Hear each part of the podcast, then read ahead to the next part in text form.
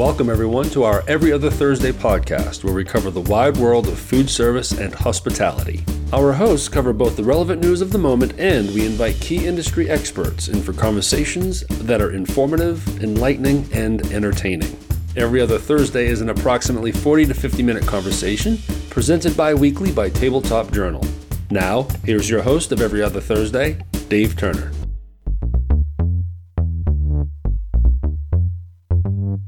Hi, everybody, and welcome back to Every Other Thursday. I'm Dave Turner. I'm your host here at Every Other Thursday, and I'm here as usual with my friends and colleagues, Greg Kirish and Jay Alley. Hey, guys, how are you doing? Excellent. Fine. How are you? I'm great. I am great. This is episode, by the way, n- number 23. Can you believe it? Of Every Other Thursday. Time flies by fast. Amazing. 46 weeks worth of this stuff. So that's great. Today, I want to get right to it. I want to uh, jump into this. I want to do the get our business out of the way and jump into it because we've got another exciting guest. We've got Rainer Zingraba. And I know I'm not saying it right. I'm never going to say his name right. And he's always going to ding me on it. But he's such a great guy. He lets me get away with it. So I appreciate that. Everybody in our industry knows Reiner. Reiner spent uh, several decades, uh, three decades plus, with Marriott and was responsible for their luxury dining, F&B, and the culinary decisions in their luxury uh, properties. So Reiner Zingraba is a, is a great guest, and we're very thrilled to have him on here. It's our honor to have him on. But he's doing something different and something, uh, he's taken a, a, a new path now, and- it's very new. And we want to hear all about his newest venture. So we're going to bring Reiner on in just one second. But we want to get the business stuff out of the way here. And as most of you realize now, every other Thursday is brought to you by Tabletop Journal, where we celebrate the products, the people, the places, all in the world of hospitality tabletop. And with all of that, I want to give a great big every other Thursday welcome to Reiner Zingraba. And everybody, I want to give a big every other Thursday welcome to Rainer Zingraba. Am I saying that right again, Rainer? Absolutely not. Absolutely not. Good. I never get that right. Why would we start now? But it's great having you on the show, on the, on the podcast here with us today. We've just gone through our intro. You didn't hear it probably, but we've we've given a brief introduction of, about who you are and why you're here. But tell us if you can, tell our listeners a little bit more. Give them a snapshot about who you are, what your background is, and most importantly, what your new venture is. Absolutely. I, you know, so I don't know how much time we have. Is this an hour enough for this intro? No. Uh, as long as you like. Yeah, it's been 40 years. I tried to wrap up in two sentences. That's really difficult. No, I did the two sentences. You can talk as long as you like. Oh, that's okay. So 40 years ago, I, as a, as a young 15 and a half year old, I was asked if I wanted to be a cook or not. So uh, my dad said, you have one opportunity here. And I took it. So since then, uh, never looked back. Worked in 10 different countries, worked for every luxury hotel company and Michelin star restaurants and stuff like this all over the world. 13 years in the Far East, uh, nine in Mexico, a little bit in Canada, and then the last nine years as a corporate role within the Ritz Carlton hotel company globally, and then subsequently taking on the last three years the role of uh, the corporate role of all Marriott luxury brands, the entire portfolio of eight different brands, including Ritz Carlton Yacht uh, cruise ship project. And then uh, a couple of weeks and months ago, with COVID and furlough, really the time that everybody had was the same for me and allowed me to think what do I want to do next or with the rest of my career the junction and, and age of life I'm at. This is probably the last chance I get to try something on my own while having a company pay for it right so since the company was willing and happy to offer a early retirement package to people that were interested i probably was first in line and said yeah i'll take that and and allows me to you know venture on my own for a while and try it out and the reality is that the four months of furlough have been beneficial because everything that was in my head that i wanted to do anyway in the last uh, in the next 18 to 24 months I had time to actually stop and think and put it on paper and then translate that paper to a website and, and talk to people and get feedback and input and stuff like this. So, out of which crystallized what you can see today on the website. Uh, it's been live for four weeks, and I am happy to say that things are moving in the right direction. Had four contracts signed, and in every segment of the offering, completed my first job last week, and uh, the client was happy with what we provided, and, and that's it, right? And, and I think the industry, we're going to talk about the industry a little bit later, but I think the industry is going through a difficult time, as we all know, but certain things of the industry will always require help, right? And progress and process does not stop because of a, a pandemic, and it might be delayed, but it doesn't stop. Yeah, yeah, I, I think you're right. And, and and for today's podcast, we want to start with talking a little bit about the industry, and then in the back half of the podcast, we want to talk about the the new business, the new uh, adventure that you've just been on for the last 30 days. And it's great to hear that you're off to a great start with that.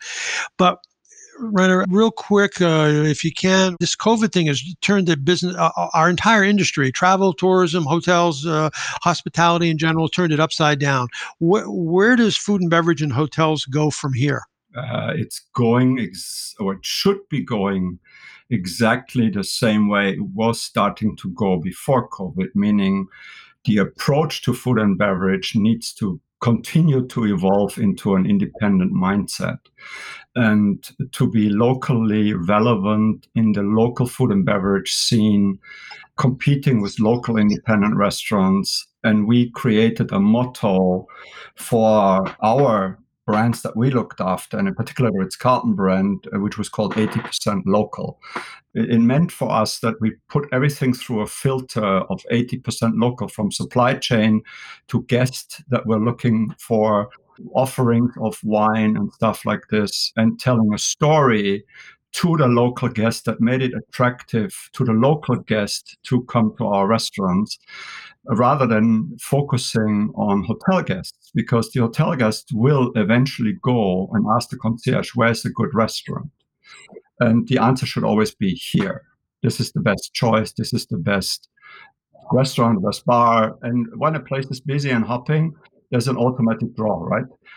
And hotel guests don't even need to wander outside the hotel to go somewhere else. Obviously, that implies that you have to make sure that your pricing strategy is right, that your offering is right, that you tell the story right, uh, that you tell the story not just through a menu. Like in the old days, sometimes the GM said, change the concept means change the menu. Well, that's no longer enough, right? It's a experiential uh, experience at every level, from the menu to the interior design, to the glassware, to the flatware, to the plateware, to the linen, to the uniform, to the story, the layers of the story that, in, uh, that are in there, right? So all of that is important, and I think a good restaurant obviously needs to be business savvy.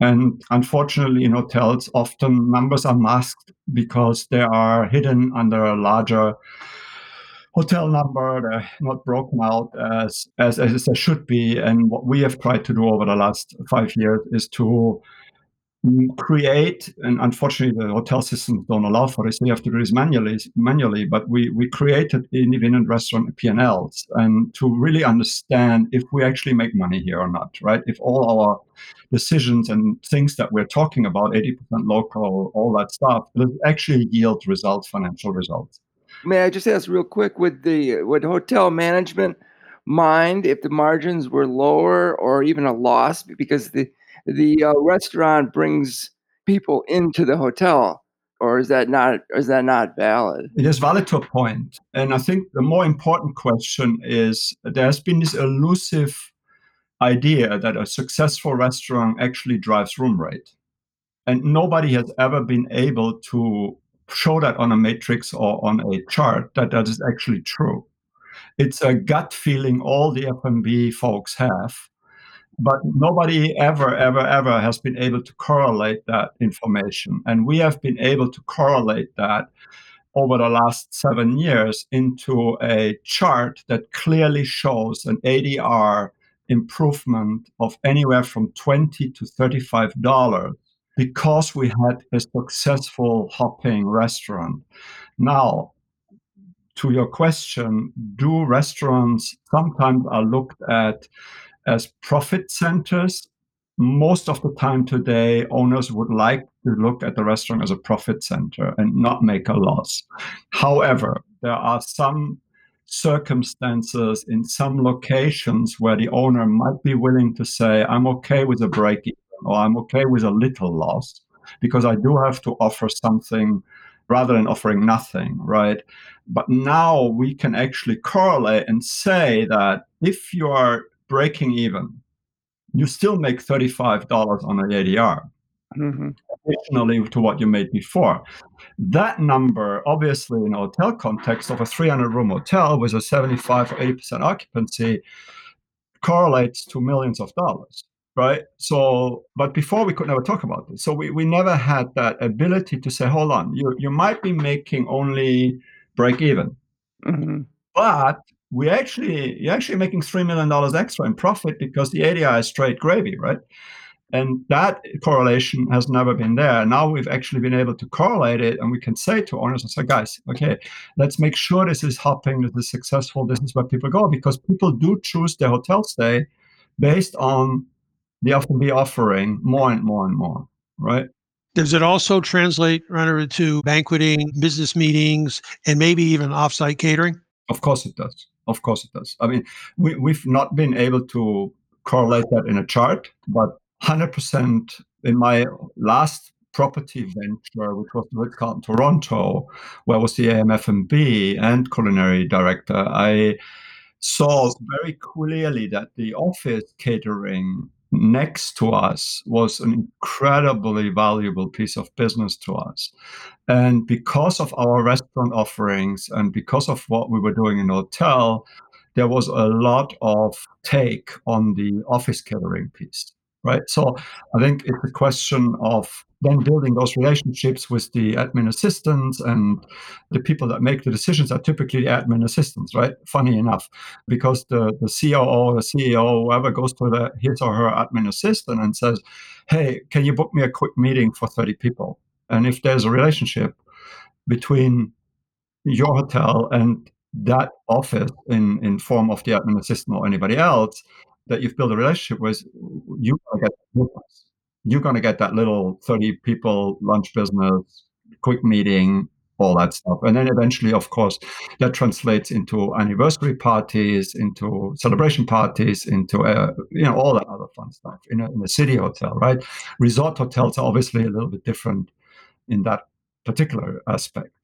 Can I ask you a question? With all of this crazy stuff going on with, with the COVID thing, if you have a, a fabulous hotel, great food and all of that, and when the dining levels increase for internal dining, I look at it and I go, you listen to people disrupting outdoor dining and you know these crazy guys running and gals running around screaming at people. Do you see the indoor dining becoming even more important from a safety factor? And people saying, "Hey, look, we're at the Ritz. We're going to eat at the restaurant. It's awesome. It's inside. We're going to be really safe. No worries." Do you think that that will become a factor?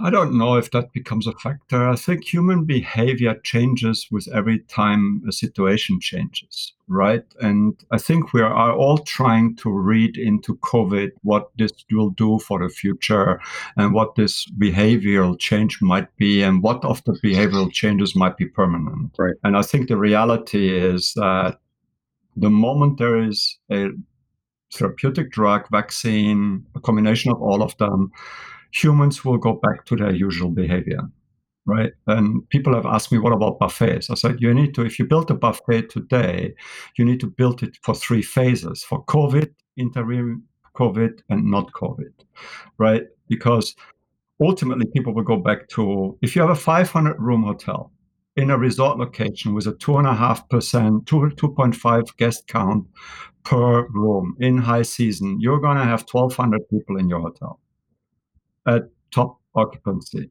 They want to have breakfast. And guess what? You can't hire enough cooks to make those eggs. Yeah. Right. So mm-hmm. you, don't have kitchens big enough to make those eggs. So eventually, when that business comes back to that level, there will be buffets again. There will be. There's no question in my mind that there will be buffets. Now, will these buffets have slight modifications? Sure no question, right? Until everybody feels 100% safe, until everybody feels 100% back to normal, whatever that normal is, there will be a return to what we would call normality pre-COVID, right? But will guests prefer outdoor? You know, the reality is in in four season regions like New York, Washington, etc., you can extend potentially your outdoor seating for another month or so, six weeks or so, by you know some temporary enclosures, by heating elements, by whatever, right? The challenge will be what does indoor dining look like from a legislator perspective? Are we going to be confined to 50% seating capacity? Are we confined to, you know, in some places on the planet, they still have 25% capacity restrictions, right? Or are we slowly saying, okay, maybe there is a way to do this a little bit smarter? We do some partitions, we do some UV light filter entrances, we do some all these other little bits and pieces. In the interim, until we have a, a let's call it a cure or a vaccine or whatever you want to call it, and then at least go back to a, a 75% occupancy, right? But I also think that restaurateurs who are smart have already figured this out. The, the ones that are sharp, the ones that are able to pivot on a dime, so to speak, and, and understand this business and react and don't die in their own sorrow, uh, and are good business people, they have already figured this out, right? They added another seating, they restricted it to two hour seatings, they've they've extended, they're back to 75, 90, 100% occupancy in the restaurant because they they figured out other ways to get there right? Some of them are able to take over additional space in another location next door underneath above. There might be a rooftop available that nobody ever thought of using right? And hey okay we have a rooftop now cool. And and uh, what the beauty about all of this is also at the same time that the landlords have become more flexible right? Before if you asked if you wanted to put a table and a chair in a car park they would have told you to take a hike right And now we're seeing this everywhere, right? The cities have become more flexible. The closure of roads, the, the pedestrianization of certain streets. I think everybody is in this together. And I think the positive of all of this is that there is actually a lot of flexibility in, to be fair, every county is in America, right? In particular in America. Let's let's just talk about America for a second. Uh, outside of the Americas, it's still a very different different story, and it's very different from country to country. But in America, I think you have a lot of different counties with a lot of different approaches, and uh, some counties are leading the way in in how to be flexible, how to get stuff, help the industry, how to help the restaurateurs, the hotels, and I think that would actually be a positive out of the all of it in the end is that the legislature and the administration understands our business better or has a better feeling or understanding of the business and more sympathy to the business right?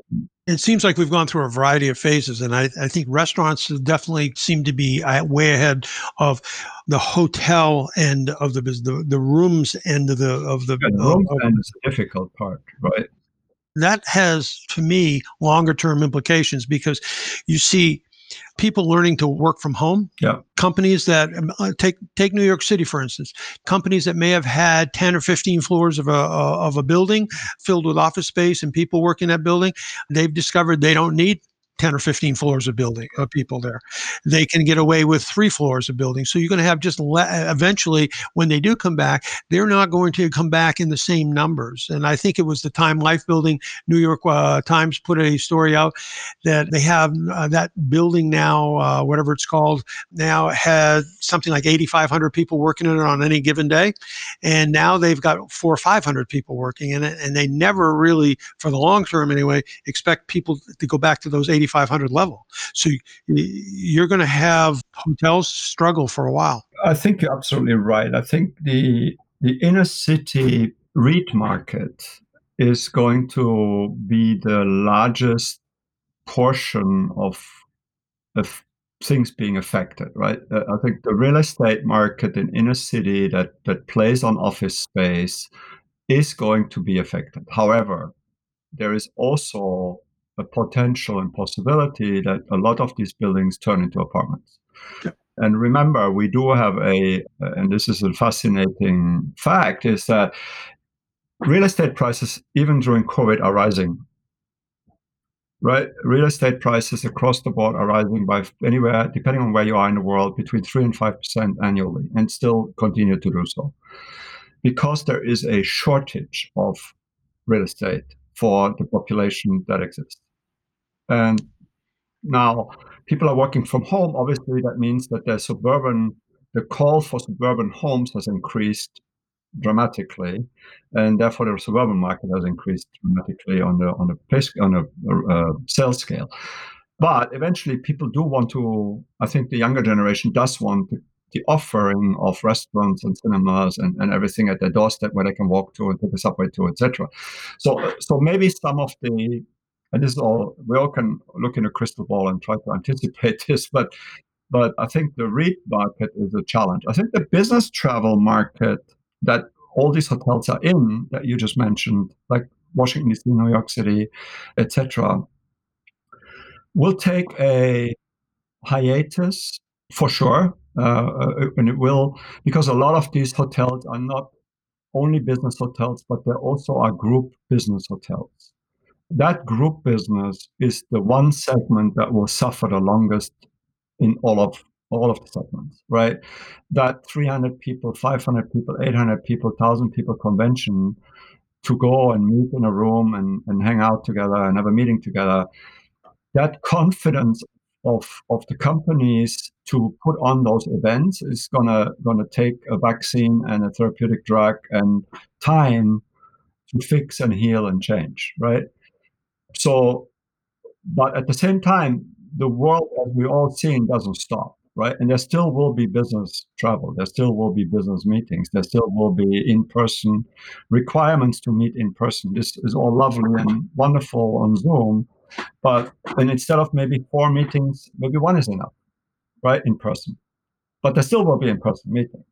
And I think that behavior will also go back to somewhat of a normality down the road. But, but the one segment, uh, unfortunately, is the largest revenue generator is the group business, right? And the largest profit generator is the group business.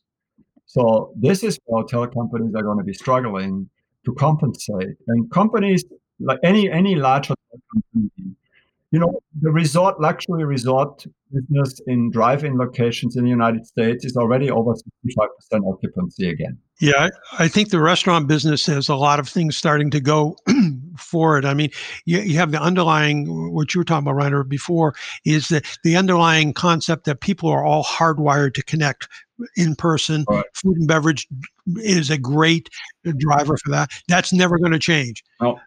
Secondly, you have prices in supermarkets. People have saved money and they've understood they've been in supermarkets, but those prices are rising too. So you now have pricing parity or, or closer to it uh, with people dining out. And I, I think there's a lot of things that say that the restaurants, when they come back, I always say that there were, before COVID, there were a lot of bad restaurants that made a living out of nothing, just being in the right spot. There were a lot of bad businesses bad business. There you go. Not necessarily bad restaurants, but bad business people. And to survive and think you're doing well at two percent profit, I mean, guess what? Yep. Uh, if you live off a loan, guess what? Not gonna not gonna be a good smart business. Now, a lot, unfortunately, in our industry, there's a lot of idealists that are great cooks, bartenders, whatever, but the fundamentals of business have not been understood by some of these people right? And mm-hmm. a lot of decisions are made. And I see, I've seen this throughout my career, right? You talk to chefs in hotels, the first thing they say, yeah, but I need five more cooks. I said, well, why? Well, because I need them. Well, hold on. Let's put this on paper and show me where the shifts that you need to fill are missing the bodies that you're asking for. Oh no, no, no! I just need five more people. I said, no, no, dude. Let's just let's put it on paper show me a shift schedule, show me your stations, show me your operating hours, show me your covers that you're doing, and then put it on paper and then show me where the gaps are. And then we look how many people you actually need. And typically what you find is when you do that exercise that there might there might need a person extra, there might need two person extra, but I certainly don't need the five. And then you can go and take that information and go to your upper management and say, here's the reason why I need these people. Here is the business case for this uh, for this scenario why I need two more people. And they can't argue back with you because you have your facts, right? And and a lot of businesses have operated the same way on gut feeling. They say, okay, I, I want to cook this. Well, that's nice that you want to cook it, but do you actually sell this? Right? actually make a profit on cooking this or are you just cooking it because you like to cook the dish? I, I mean, that's a very simplified version of of the problem, but but that's really what it is. And those restaurants, fortunately or unfortunately, have gone under or will go under, right? Hence, even pre-COVID, restaurants were the biggest, or at least one of the top the top failure rates in America, because somebody says, I like to cook, or you're a good cook. You ought to be. You ought to open a restaurant. Yeah, obviously, there's a lot more to it than that. There's just a little bit more to it than that. Yeah, Yeah, a little bit. And then sometimes we, we as chefs or uh, as industry professionals, we're we have a dream, we have a vision, we have whatever, right? And and and then sometimes we don't talk to business leaders.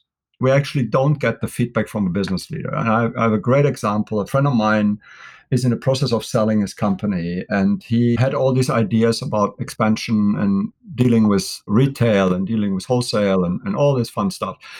And then the business people came in that he wants to sell to and i said that's all fine. Your ideas are all fine but let's look at numbers. And then okay in this area here is where you are known for. This is what you're good at. This is where you make the most money. So that's the fastest horse we have. Let's bet on that fastest horse first and when we make money with that fastest horse as much as we can, then we look at the other ideas that you have. But him being a true F&B professional, he wants to do everything at the same time, right? And that's where the value of talking to true business leaders comes in that have zero attachment to the emotions, right? And unfortunately, in food and beverage, there's a lot of stuff that's emotional. So you know, you know what you just done to an idea that David and I and Greg had. we were going to open up a chain of bone marrow restaurants, and now that I just see that may not work. that was going to be our bone marrow empire. Yeah, we're going to corner the bone marrow market. Talk to the Surgeon General first and get the approval that it is healthy. Yeah, we even had the name of the restaurant. We're just going to call it Bones. I don't know. It sounded good. I think that bone marrow might be the uh, vaccine for COVID. There you go. All right. Well, let's do this. Let's take a break. We're here with Reiner Zingraber. We're, we're talking about a little bit about the industry right now. And when we come back from the break, Reiner, I want to talk about uh, the new venture, the HKB Designs venture that you're on. Absolutely. That sounds like a, a lot of fun. And I, I think what we've been just talking about in the lead up to the break is be a great segue into it. So when we come back, more with Reiner Zingraber. Right back at you. This episode of Every Other Thursday is brought to you by TabletopJournal.com. For more than nine years now, Tabletop Journal has been covering the food service and hospitality industry, all the while raising the awareness of just how important tabletop is to the overall guest dining experience. If you haven't signed up for Tabletop Journal's bi monthly newsletter, it's simple and easy, and it's free. Simply go to tabletopjournalnewsletter.com. Now, back to our podcast.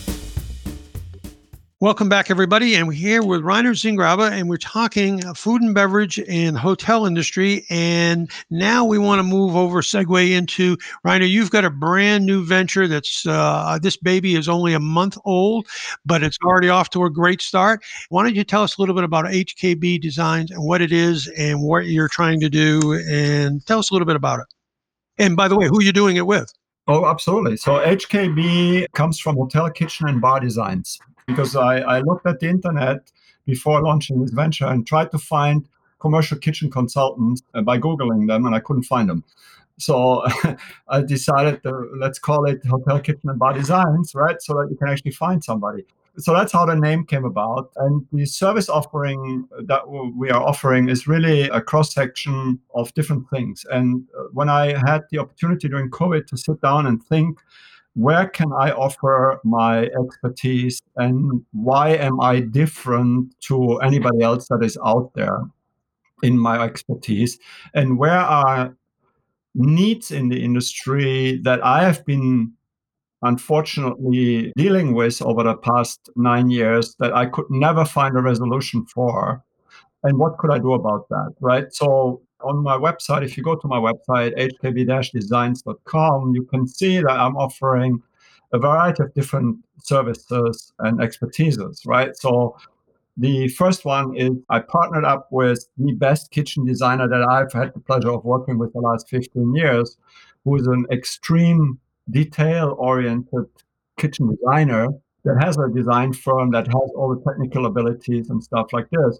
And I decided that nobody in the kitchen design space has the culinary expertise or the restaurant understanding expertise. They're all great te- technical people that know how to make an AutoCAD and how to make a Revit drawing and how to make a rendering, but they, they don't have operational experience. Right. So I, I said, so because over the last nine years, I've reviewed so many kitchen drawings, hundreds and thousands of kitchen drawings, where I had to help the kitchen designers, the commercial consultants, with getting to the right end result. And they just don't have that expertise. So I said, well, what if we couple my expertise with a kitchen designer? And before we present anything to a company, an owner, whoever is requesting these services, we can actually speak to the why and why it's important to do it that way and, and what does that do operationally? And we understand efficiencies and we understand labor market and labor cost models and we design for that and keeping that in mind while being able to execute against the vision slash concept of the restaurant or banquet space or whatever it might be right so I think that the, the uniqueness in our offering in that area is that the operational expertise is in addition to the commercial expertise that you get when you when you hire HKB Designs, right? And particularly on the on the labor front, you know, we have high cost labor markets, San Francisco, New York, just to name a few, where, where there's large union contracts in place that that impede the labor cost even further we have to be smarter. We have to be more efficient in our build out.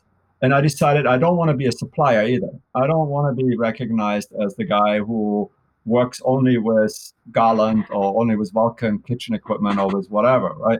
Because it's not about being a supplier. If you are want to be efficient, you have to build the right stuff with the right equipment for that particular location. So that's something that nobody else offers. So I'm happy that we can offer that service, and we already have three clients that have taken us on, and the feedback so far has been finally somebody who knows what they're talking about. Right? Yeah, that's great. That's one segment. The other segment that we're partnering with a, a lovely lady out of Richmond is concept design. And, you know, we, over the last five years, we have done all our concepts in house at the Marriott Luxury Brand portfolio. And I think I understand extremely well what concepts are required. Once I've visited the market, when I understand the market, when I when I've seen what's down the road, when I've done my market analysis and stuff like this, we can translate this into a concept deck that allows you to have a restaurant idea of a vision of a restaurant or a framework of a restaurant that will be financially successful as long as it is executed in all the facets of what the idea was, right? So the interaction between interior design and the idea of the concept becomes crucial. So unfortunately, still there's a lot of hotel owners out there that that like the interior design to come first because they like the shiny box and and they like the interior design piece.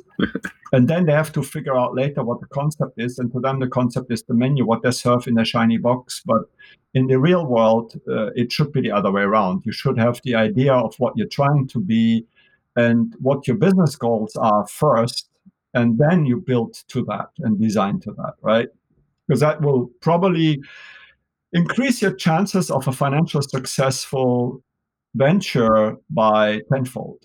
Reiner, when you went into the new markets and looked around, did you have the same priority list that you looked at to determine the concept? I mean, would it be like this market demands uh, fast casual versus fine dining, or this this they want fresh here more than other places? I mean, was there a priority list that you like a like a template you took around the country?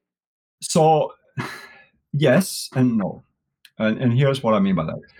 Yes, there are certain factors that you need to check the box and check against, right? Demographics, comp set, what's around you, what's the average income in your area, right?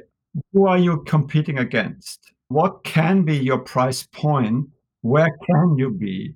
And that already drives a lot of the decision making mm-hmm. process. Once you have all this information gathered, that already drives a lot of your, your process, right? and leads you eventually, once you do some other insights like historical, social insight, you, you leads you somewhere. It does lead you somewhere because what you're trying to build with a strong concept is a great story.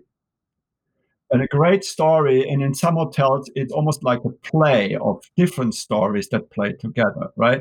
And you find the characters, and each restaurant becomes a character in your story. So a great restaurant is a story and full of characters. And a great hotel that has many restaurants has a great story overall with many characters being defined in the restaurant. And it is driven truly by research. If you don't do your research and you do it by gut or because of what the owner likes, it will lead you the wrong path. Nine out of 10 times, it will lead you down the wrong path. And again, we go back to the same thing. What is your goal? Is your goal to have a three Michelin star restaurant no matter the cost because you want the prestige and you want the, you know, the owner wants the star on his chest, right? Or is the goal financial success and that dictates a different approach. Right? So it's always important to understand before you start what's the goal? Where, where do we want to go? And then you have to put the resources against that, I suppose, too, right? Absolutely. Yeah. That's the other service. And then the other service that we are offering is really interesting. And it's a niche that nobody has ever figured out. And I've dealt with it. And as my partner there is Tommaso. And we're we've figured out that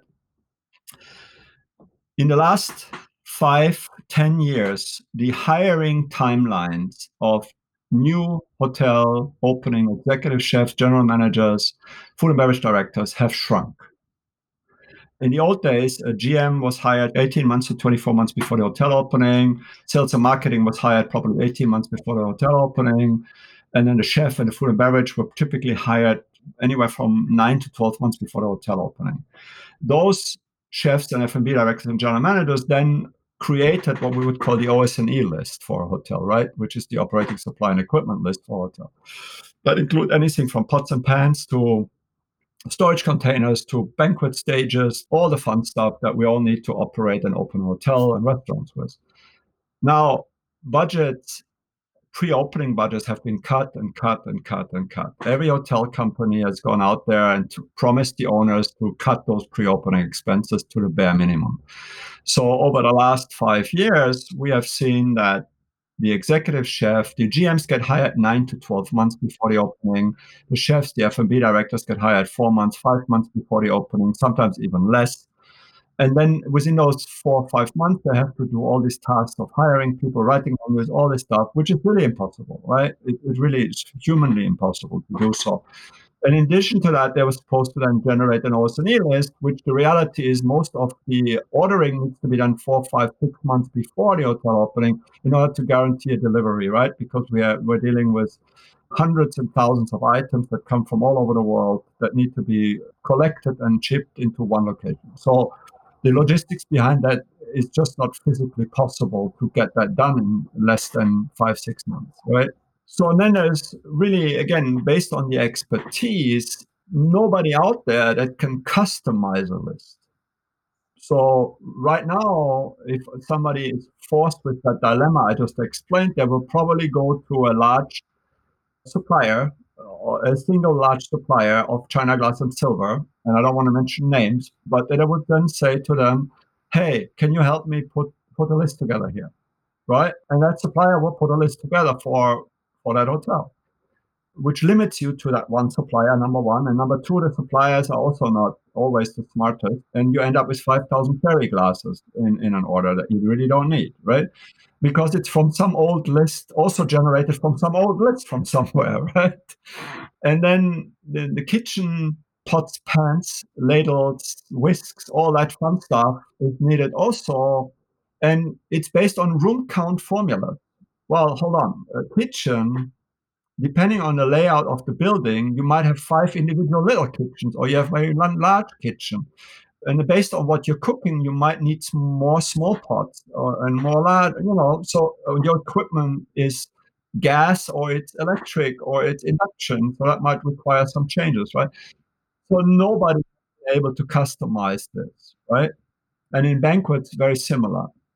So what we are able to do with the expertise of Tommaso and with my expertise on the kitchen side of things, the banquet side of things, and also understanding the concept and how to bring a concept to life with tableware, we can now custom make as long as we have the kitchen drawings, concept decks, and the layouts of banquets with the rendering for interior design purposes to understand what the color schemes are and stuff like this. We can now customize a list to your project that will not have 5,000 cherry glasses in it. You're paired up with the perfect partner. Uh, just to tell you a quick story, because Tommaso grew and stuff, and he got his new warehouse down in Florida and all that stuff. And like I say, I've known him for a long time.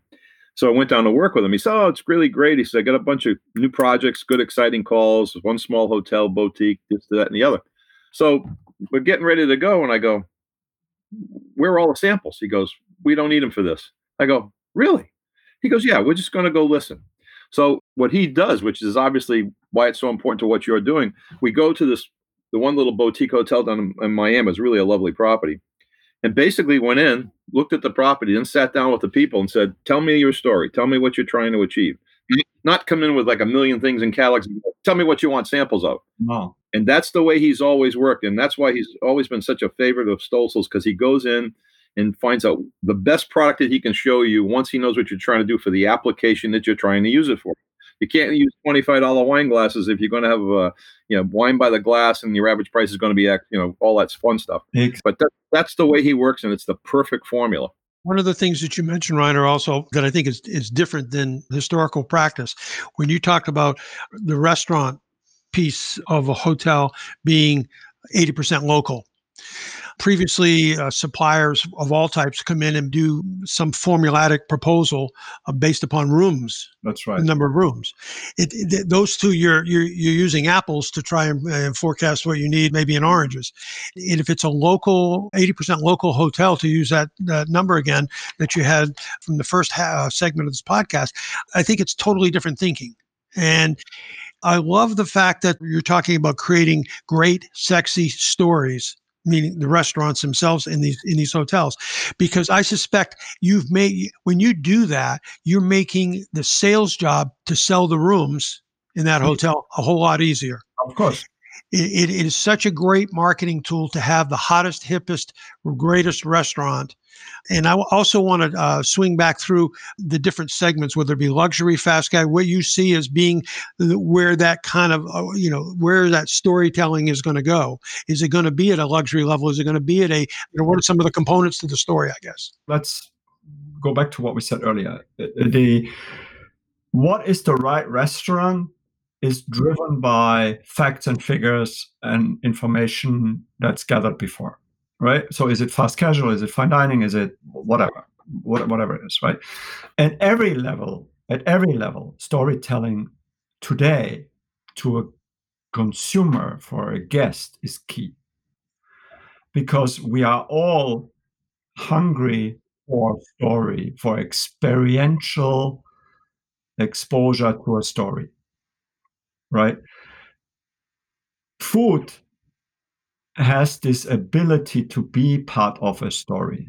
Food has the ability to be the social fabric that brings people together at many different levels. And the more story and the more experience there is, the more will the guest appreciate it as long of course the quality is correct the price value is correct and this price value proposition applies at every level of the segmentation because there is a price value proposition at McDonald's, right? And there's a price value proposition at Chipotle, and there's a it's a different one to McDonald's, right? Absolutely. And there's a different price value proposition at name another large company like Red Lobster, like the Dardenot restaurants. Mm-hmm. And the same is go for Michelin star restaurants and Eric Ripert in New York to go to the upper upscale, right? To the to the highest end. Correct. So everybody is that's why it's so crucial to understand who are you trying to attract as being your guest. Once you understand that, then you can build that story for that guest and create that price value proposition for that guest within that story. I, when we opened, I'll give you an example. We opened the Ritz Carlton Fort Lauderdale Burlock Coast restaurant about five years ago. And when we went down there, we said, okay, well, let's look at this place. It's this luxury, uber luxury hotel with this wonderful ex St. Regis hotel that was converted into Ritz Carlton, overbuilt in many respects from an interior design perspective in the room sizes and all this stuff, with this really super boring cruise ship like three meal all day dining of the old world of restaurants that we used to talk about, right? And then we walked down the street and we realized that we've got to be very careful here because the stretch literally on the left there was nothing and on the right there was and excuse my french here titties and tacos. Uh, right? Yeah we got it. I mean we've heard about those places right jay? Uh, I, I, think so they serve a lot of bone marrow. Uh-huh. Yeah, that's right. The, the, large, the large plastic cups with the slushy yep. drink. Yep. Right, it's the big neon straws, and we're like, holy cow! How are we gonna offer? What are we gonna create here that allows for a casual interaction with all levels of society that are the guests at Titties and Tacos, and that are residents in, in a Ritz Carlton residence that are paying millions and millions of dollars living in, in Fort Lauderdale on the ocean, right? So how do we do this? And really, what we've come up with is a, at, at, that particular location, it's financially extremely successful and has been for the last five years extremely successful because we took an approach that we need to be everything to everybody.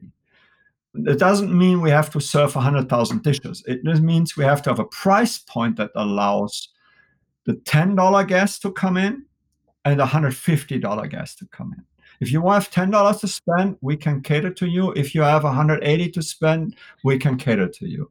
And we deliver the product at the highest level possible, no matter what, and the service at the higher level. So while telling a great story of the real McCoy and rum and rum running and burlap and burlock and burlocker and, and so so we weave that story of the real McCoy, Scott McCoy, into the restaurant name. We weaved it into the cocktail offering. We weaved it into the presentation pieces, where we wrapped takeaway cake in the cake area that you can take away like a coffee sort of Starbucks scenario. We wrap it in burlap, right? And it's a rum cake right? So so you tell the story at every level of the experience.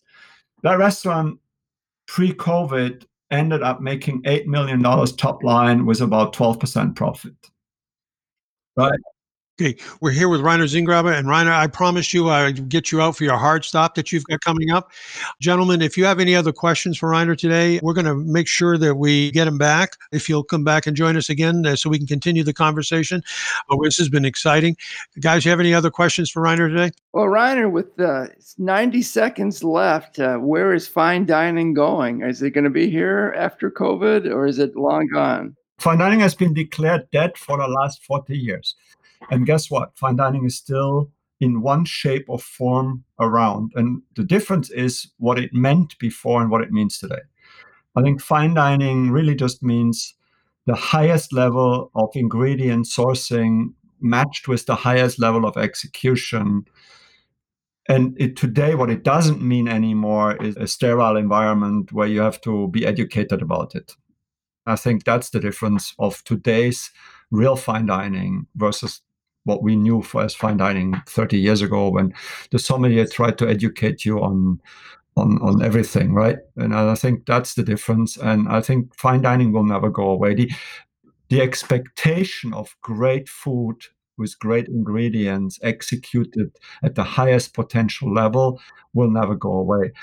The word luxury actually signifies rare and not easy to obtain right? So true luxury is true fine dining, rare and easy, not easy to obtain, meaning there's a price point to it that that's not affordable to everybody. And, and that's okay, right? But there will be people, uh, like if you look at the stock market, there's enough people who made enough money. Amen. Amen. And if they want to eat the best tacos in the world, then they're going to find dine on those best tacos someplace. Yeah. Hey, listen, you know, we did years ago what we did, you know, in Hong Kong. We were the first company, first Chinese restaurant that served the famous barbecue pork, the, the Chinese barbecue pork, right? And we did it with the pata negra, with the Iberico pork. hmm Yep. Yep. And I tell you what, it took off like a rocket, this thing, right? Yep. And we still same thing. It's just using the right ingredient, the best ingredient possible, and then making sure it's executed perfectly. Reiner, it's been a pleasure having you with you today. Thank you. Thanks for joining us. We definitely want to have you come back very soon and continue the conversation. But best of luck with your new venture. You want to give us the website again for that? Yeah, it's www.hkb-designs.com. Perfect. Ryan Reiner Zingraber, everybody. Thank you very much. Thank you. Thank you. Have a wonderful day. This episode of Every Other Thursday has been brought to you by TabletopJournal.com. For more than nine years, Tabletop Journal has been covering the global food service and hospitality industry, all the while raising the awareness of just how important tabletop is to the overall guest dining experience. TabletopJournal.com, where we celebrate the products, the people, and the places, all in the world of hospitality tabletop. You can learn more about Every Other Thursday by visiting our website, everyotherthursdaypodcast.com. Thanks for joining us today for this episode of Every Other Thursday.